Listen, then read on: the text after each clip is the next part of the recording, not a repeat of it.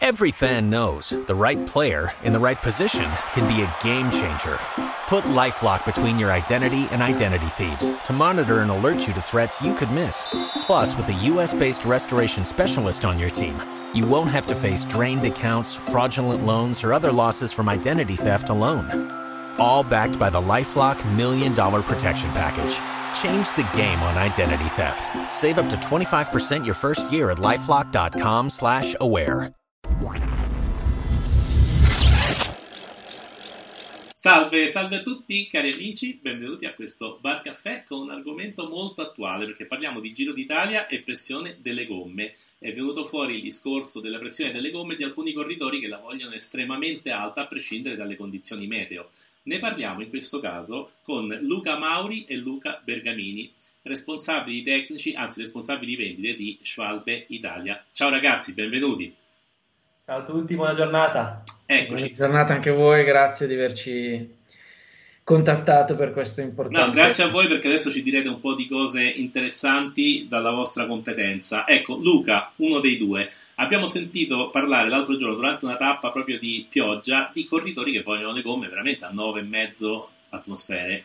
Che succede quando una gomma portata a pressione così alta, tubolare o copertoncino che sia, eh, non lavora alla pressione indicata? Perché voi avete, mi, diceva, mi dicevate, delle delle tabelle di riferimento. Certo, assolutamente. Ovviamente queste tabelle devono, uh, devono aiutare, perché, eh, aiutare a trovare la giusta pressione per il, la giusta tipologia di prodotto e anche in base alla tipologia di eh, percorso che noi andremo ad avere. Quindi se abbiamo il meteo diciamo con, uh, con della pioggia o abbiamo terreni certo. eh, particolarmente invece scorrevoli o quant'altro. Quindi quella è già la prima indicazione che ci può dare. Poi ovviamente ci sono interpretazioni personali su, per quanto riguarda l'utilizzo con, uh, con, le pressioni e in ultimo ovviamente eh, ognuno avrà la sua giusta pressione che dipende dal carico applicato diciamo, alla, alle coperture e ovviamente il peso personale del, del rider.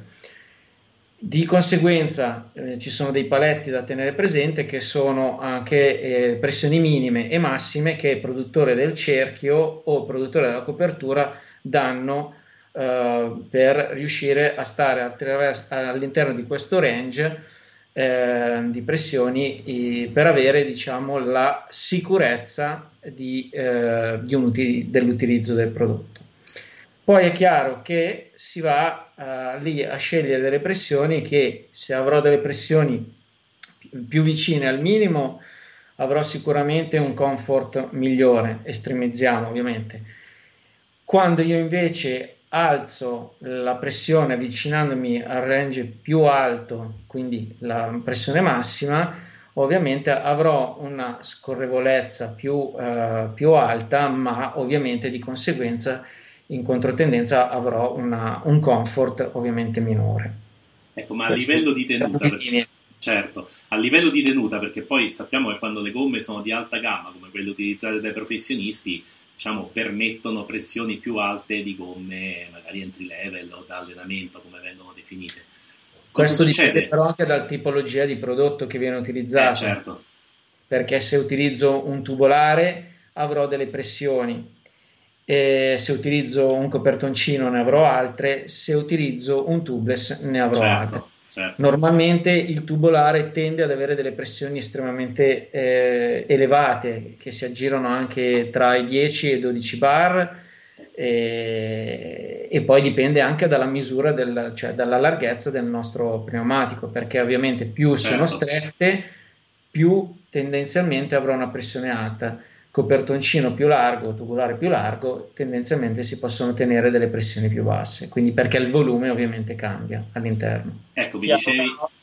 Una pressione alta dello pneumatico, che sia tubolare, tubeless o copertoncino, quando la pressione è molto alta, il, coper- la, il pneumatico ha una certa deformazione, quindi a livello di tenuta e di eh, scorrevolezza avrà una resa un pneumatico gonfiato a una pressione più bassa avrà una deformazione maggiore, copierà meglio tutte le asperità del terreno, copierà meglio anche l'indirizzamento, per esempio, in una curva, che sono le parti dove avvengono la maggior parte delle cadute e quindi una, garantisce sicuramente una miglior tenuta di strada, soprattutto sul bagnato. Sul bagnato si tende a utilizzare pressioni più basse proprio perché almeno il copertoncino si espande bene sul terreno. Ecco, volendo dare un consiglio poi ai nostri lettori, in questo caso ascoltatori video, ascoltatori, che cosa possiamo dire con la, con la, pioggia di quanto bisogna sgonfiare le gomme rispetto alla pressione normale che si utilizza con l'asciutto? C'è un range di consigli? È difficile da dire perché tutto va in funzione del peso, dello stile di guida, della bici, del certo. pneumatico scelto, quindi c'è un range infinito. È chiaro okay. che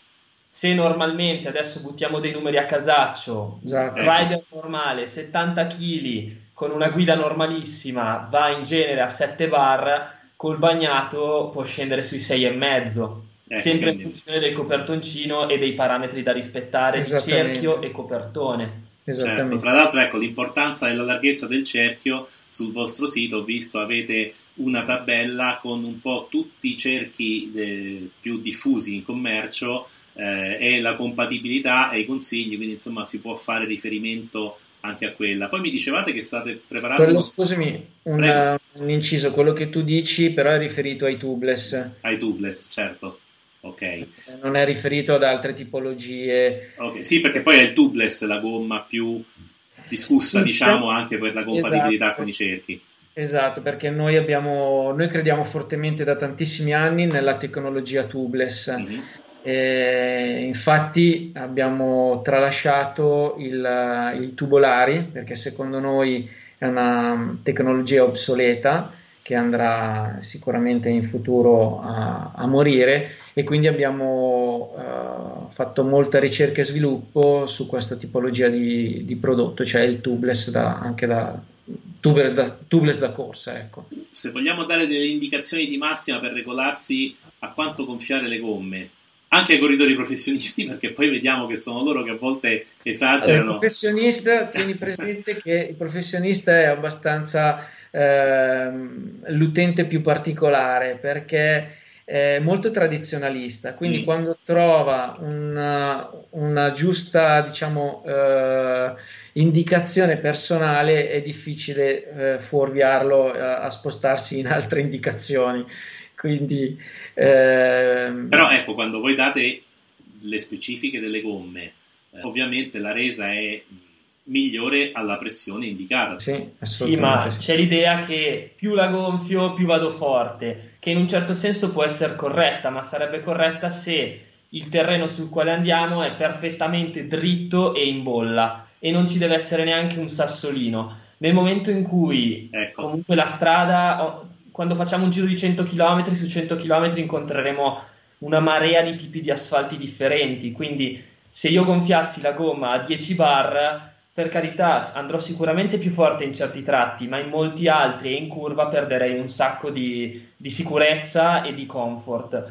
Mentre nel momento in cui persona normale di 70 kg gonfia magari il posteriore a 7 o a 6,5 addirittura e l'anteriore sempre quel mezzo bar in meno, avrà sicuramente un comfort di guida maggiore e un, una resa anche maggiore perché comunque non, uh, non, si va a perdere. Poi adesso il trend è di avere sempre canali più larghi, sempre coperture più larghe. Questo garantisce che quindi se io ho un cerchio interno 21 con un 28 di copertura e lo metto a 5 bar, è come se stessi gonfiando un canale da 18 con un copertone da 23 a più di 8 bar. Ecco, questo è molto importante, molto interessante questa cosa. Senti, ma alcuni corridori a volte gonfiano di più le gomme perché poi c'è una certa permeabilità della gomma, allora dicono così sono nel finale di gara con la pressione giusta. Vi risulta allora, questa cosa? Questo tuo ragionamento è riferito ai tubolari, ai tubolari. che hanno le camere d'aria in lattice. lattice. Questo perché la camera d'aria in lattice, essendo più porosa rispetto a quella del butile, ha una normale perdita di aria durante l'utilizzo. Quindi, eh, ma anche nelle 24 ore, normalmente ti faccio anche un esempio: chi fa triathlon tende a gonfiare perché loro devono lasciare la bicicletta il giorno prima, eh, certo. non la possono più toccare, quindi il giorno prima tendono a gonfiarla tantissimo perché sanno che costantemente avranno una perdita di aria e il giorno dopo eh, avranno diciamo la loro in base a quello che perde di aria perché è una cosa normale che il lattice ha questa porosità e perde aria il giorno dopo avranno la giusta pressione che possono poi utilizzare la bicicletta. Quindi anche questo piccolo la stessa cosa però si può avere nel caso di copertoncini classici con camera d'aria No, perché il butile no. non ha una perdita così repentina okay. come il lattice. Il lattice ha tantissime belle caratteristiche che sono la scorrevolezza e la protezione contro le forature, certo. proprio perché questa elasticità meccanica importante. Ma mh, lo svantaggio è che la ritenzione dell'aria è una, non è, diciamo, uh, una sua caratteristica. Invece, per quanto riguarda la pressione delle gomme tubeless, co- rimane costante. Com'è? Non, si, si, si, perde? Giusto. Sì, no, normalmente eh, ha, una pressione, rimane, abbast- rimane, costante. È chiaro che è importante quando io trasformo, perché normalmente oggi i copertoncini non sono tubeless nativi, non hanno il sistema UST, non è completamente ermetica la carcassa, sono tutti normalmente o tubeless ready o nel nostro caso abbiamo anche la versione tubeless easy che vuol dire facile la conversione. Quindi li devi convertire, significa che sono copertoncini da utilizzare con camera d'aria, all'occorrenza cambiando la, la valvola, avendo il um, copre nipples tubeless certo.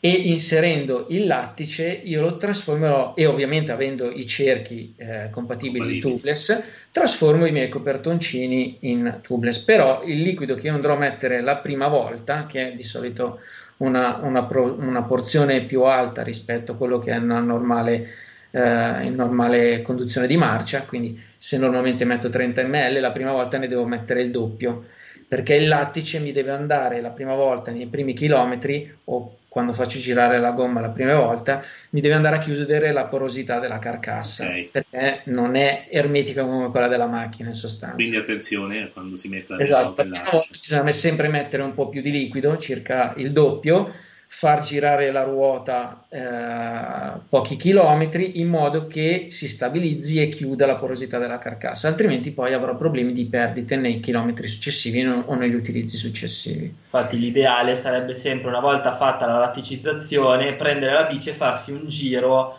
di 5-10 km, insomma giusto per far girare il lattice certo la porosità della carcassa. Soprattutto sui fianchi, che è la parte diciamo normalmente più leggera del nostro, della nostra struttura, del nostro copertoncino. Ecco, e sui tubeless pure lì c'è diciamo dei consigli di pressioni, tornando al tema, eh, da utilizzare che non vanno oltre quanto si può gonfiare al massimo un tubeless, adesso anche al di fuori del mondo Schwalbe, perché pure qui si sentono cose un po'. si tende forse allora, a gonfiare un po' troppo. Bisogna sempre guardare il massimo dichiarato uh, di fianco ad ogni copertoncino ci sono i range di pressione. Ecco. E qualsiasi costruttore che sia di, di, di bicic- per coperture di biciclette, scooter, macchine, eccetera, indica sempre sul fianco.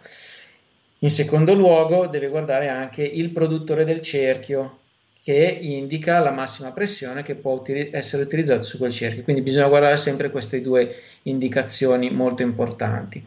Dopodiché si deve cercare di trovare una pressione consona anche al, um, al proprio peso, al, certo. al, comfort, a quale percorso io andrò a, a percorrere e anche dalle condizioni climatiche. Ecco, però il primo riferimento appunto è quello indicato dal produttore, qui non si scappa e poi magari se ci sono delle tabelle che aiutano, come ci sarà presto anche sul vostro sito, mi avete detto, no? Sul, per quanto riguarda anche le biciclette da corsa, eh, si può arrivare meglio a capire le, le, le, pressioni ideali e che poi si regolano appunto magari anche un po' a sensazione. Tieni presente che un tubeless rispetto a un copertoncino classico eh, normalmente puoi stare mh, indicativamente mezzo bar sotto ipotizziamo un 25, se prima uno, un peso diciamo normale intorno ai 70 kg col copertoncino utilizzava 7 bar, con il tubeless puoi usare 6 bar e mezzo, quindi okay. puoi stare mezzo bar. Eh, e quindi... una passa ovviamente mi consente di avere eh, sicuramente molto più, più comfort, certo. rispetto, ma allo stesso tempo con il tubeless avrò anche una maggiore scorrevolezza. In questo mh, porto via ancora un secondo certo. su questo ragionamento. Eh, tante volte eh, una copertura più larga è più scorrevole di una stretta. Sembra un paradosso, ma si parla di deformazione della copertura. Quando io ho una copertura stretta che la gonfio ad alte pressioni, tendenzialmente ho una deformazione sulla parte longitudinale della mia gomma, quindi ogni volta che la mia gomma eh, tocca il terreno avrò una deformazione sulla parte della lunghezza della copertura. Certo. in questo caso ho una deformazione più ampia. Nel caso di una copertura più larga, ma con una pressione inferiore, la deformazione non sarà, so- non sarà nella parte longitudinale, quindi nella parte della scorrevolezza, ma si allarga diciamo sulla sua larghezza. Di conseguenza io ho una minore deformazione, minore deformazione, maggiore scorrevolezza. Certo, certo. Ti faccio vedere, io qua questo foglio, ma vedi questo? Sì, sì. Ecco Perfetto. Sì, sì, ecco, ma queste qui sono presenti anche sul vostro sito, giusto? Sì, sì, sono queste informazioni, informazioni. Quindi magari possiamo rimandare ad andare a vedere... Eh... Sul nostro sito abbiamo delle bellissime FAQ eh, con... Eh, ecco, le con domande frequenti che magari dovremmo sì. far leggere anche ai corridori professionisti in qualche caso. O a qualche meccanico perché la cosa di, di... più che altro i meccanici. È perché lo so che qualcuno legge sì, in effetti è così leggono appunto la pressione massima, gonfiano a quella e via andare perché, perché poi... Eh, ma questa ehm, è sicuramente una impostazione che deriva dal passato, soprattutto per i tubolari, certo. perché c'era questa concezione che più gonfiavi... Vabbè, più... i tubolari da 19, se li gonfiavi troppo bassi, pizzicavi in un attimo e rischiavi ah, di rompere tutto. E poi erano anche stretti, quindi eh. erano dei meteoriti poi di, come durezza. Esatto, esatto. Bene ragazzi, io vi ringrazio tanto di questa chiacchierata, magari torneremo anche su alcune cose perché di Tuples c'è tanto da dire, delle nuove gomme, sì. eh, anche di quelle Schwalbe in particolare, eh, qualcosa abbiamo già detto, la trovate sul nostro sito saginside.it, ma soprattutto ecco, c'è da approfondire sulle gomme e sulla pressione che influisce direttamente sulla prestazione e non vuol dire che più alta sia sempre meglio. Assolutamente. Bene, vi ringrazio, vi lascio al prossimo appuntamento e ragazzi. Grazie, Grazie buona giornata, buon ciao, lavoro. Ciao.